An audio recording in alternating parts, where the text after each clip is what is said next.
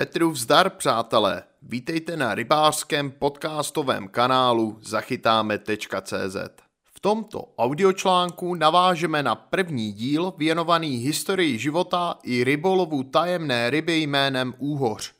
Úhoř rozhodně nemá snadný život a nebýt vysazování monté, nejspíš by v našich tocích už nebyl, i když to není tak dlouho, co byl podobně jako mník i vranka označován za úhlavního nepřítele pstružích jiker a potěru a následovně nemilosrdně na pstruhových vodách pronásledován. Ono na tom tedy něco pravdy je, Úhoř je nemilosrdný lovec, který pod rouškou tmy vyhledává svou kořist v podobě rybek a dalších drobných živočichů mezi kameny a zatopenými kořeny. Ale taková už je jeho přirozenost. Ovšem jen málo který úhoř se z našich revírů dostane na trdliště. V cestě mu stojí spousta překážek. Jedná se hlavně o turbíny elektráren a hráze přehrad, ačkoliv místy jsou budovány rybí přechody. Odradit ale úhoře od toho, aby se dostal do vstupního otvoru turbíny, to je zatím nedořešený problém, takže jich zbytečně zahyne každoročně veliké množství.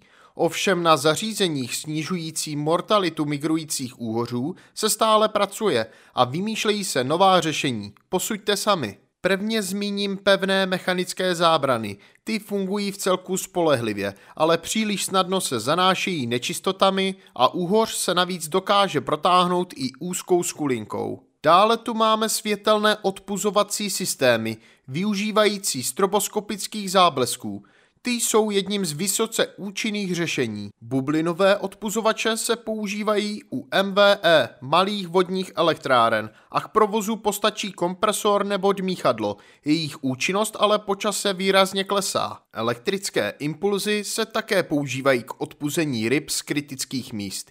Působí ale spíš na kaprovité ryby. Úhoři na ně příliš dobře nereagují. Jako poslední zmíním akustické infrazvukové clony – ty jsou zatím ve stádiu zkoušek, ale ani jejich účinnost se na úhoře nejeví jako příliš vysoká. Turbíny elektráren tak zůstávají pro dospělé úhoře při jejich putování zpět do moře jednou z největších pohrom. A aby toho nebylo málo, tak tu máme ještě přirozené predátory a další hrozby. Kromě sportovních rybářů, kteří zas tak velkou hrozbou nejsou, jsou úhoři ohrožováni i bakteriemi a viry – působícími často smrtící skvrnitost úhořů. Úhořům se nevyhýbají ani plísňová onemocnění, napadající kůži i ploutve. Další pohromou pro úhoře mohou být parazité, ku příkladu kožovci, vrtejši, tasemnice nebo krevnatka úhoří, rybomorka či hlístice. A pak jsou tu predátoři, kteří úhoře řadí jako složku do svého potravního řetězce. Vidra dokáže úhoře spolehlivě ulovit a ráda si na něm pochutná. Pozadu se zájmem o kus masa nezůstává ani volavka nebo kormorán. Z ryb si na úhoři rád pochutná sumec nebo velká štika. Nyní už ale pojďme k dalšímu tématu o těchto tajemných rybách. Jedovatá krev nebo slis? O úhořích se traduje, že jejich krev je jedovatá. Pravdou je, že pokud se nám dostala do otevřené rány, působí v ní obsažené ichtochemotoxiny podobně jako například ušknutí zmíjí. Takže na manipulaci s úhoři při stahování a kuchání je třeba opravdu dávat pozor – Úhoří sliz jedovatý sám o sobě není, ale pokud by se dostal na citlivou sliznici, vyvolá nepříjemné pálení a podráždění. Buďme tedy opatrní. A teď už další fakta a pověry o úhořích. Některé pověry o úhořích jsou docela legrační, na jiných je možná i něco pravdy. Například už středověké léčitelské a lékařské texty zmiňují občas používání prostředků získaných z těla úhoře. Tuk této ryby byl doporučován na nervová onemocnění a při bolestech uší. Na oční choroby prý zabírá úhoří žluč. No raději to neskoušejte. Vařený úhoří tuk prý pomůže holohlavým probudit vzrůst nové vlasové pokrývky – Alkoholik se měl zbavit své závislosti po konzumaci syrového úhoře naloženého delšího dobu do vína. Sedláci si mezi sebou zase šuškali, že pro zabřeznutí krávy je spolehlivým prostředkem přidání ocasu z úhoře do krmení. Že se chodí úhoři v noci krmit hrachem, To je taková rostomilá pověra, která ovšem vznikla nejspíš z toho, že někdo přistihl úhoře, jak se snaží překážku v toku při své migraci překonat po zemi. Ovšem to není výmysl, v nouzi to úhoř skutečně může udělat. Má totiž těsně uzavíratelné skřele, které zabrání okamžitému vyschnutí žaber a silně vyvinutý systém kožního dýchání, jenž mu umožní dokonce na nějakou dobu mokrý živel opustit a svým hadovitým způsobem pohybu se tak může dostat za jinak neprůchodnou překážku, především v noci na mokré trávě nebo při raní rose. Co se týče úhořů, zapomeňte na vezírek. Pokud chcete úhoře přechovat nějakou dobu živého, je třeba použít haltýř s maličkými otvory nebo hustou kovovou síťkou.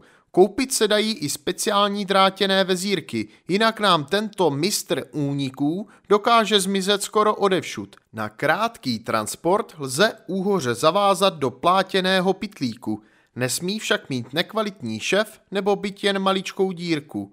Úhoř si špičatou hlavou zvětší a je hned pryč.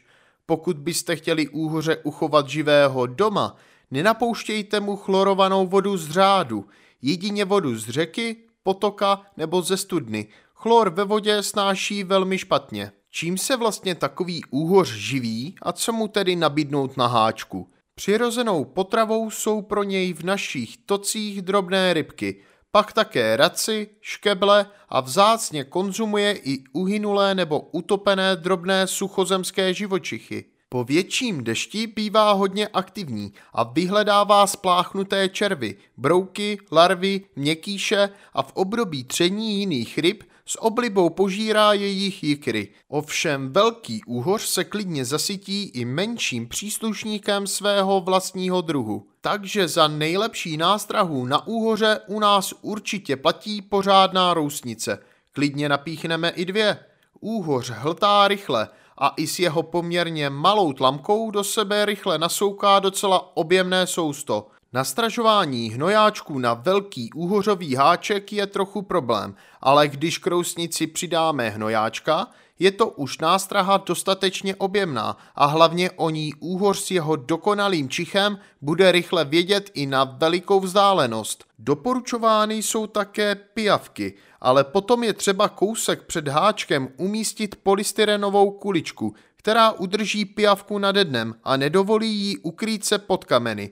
Navíc pozor, některé druhy pijavek jsou chráněny a příjemné to nastražování taky není. Někteří z mých kamarádů se přiznali, že uhoře ulovili i na slimáky, ale sám takovou zkušenost nemám, protože na ně prostě nechytám.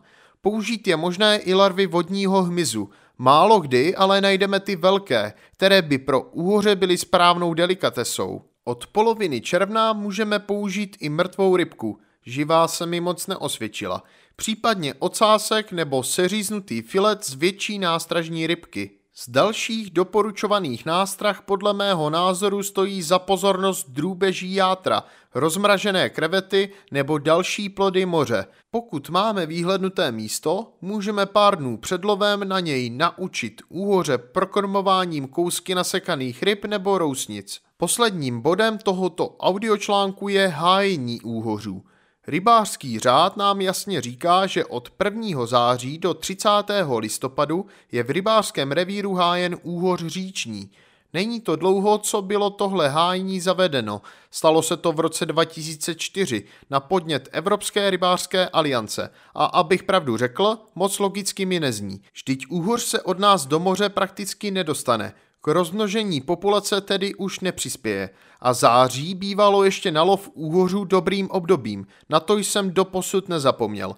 Přitom evropské státy nejsou v otázce hájení úhořů ani nijak jednotné. No, třeba to někomu jednou dojde a postaví se té podivné vymyšlenosti.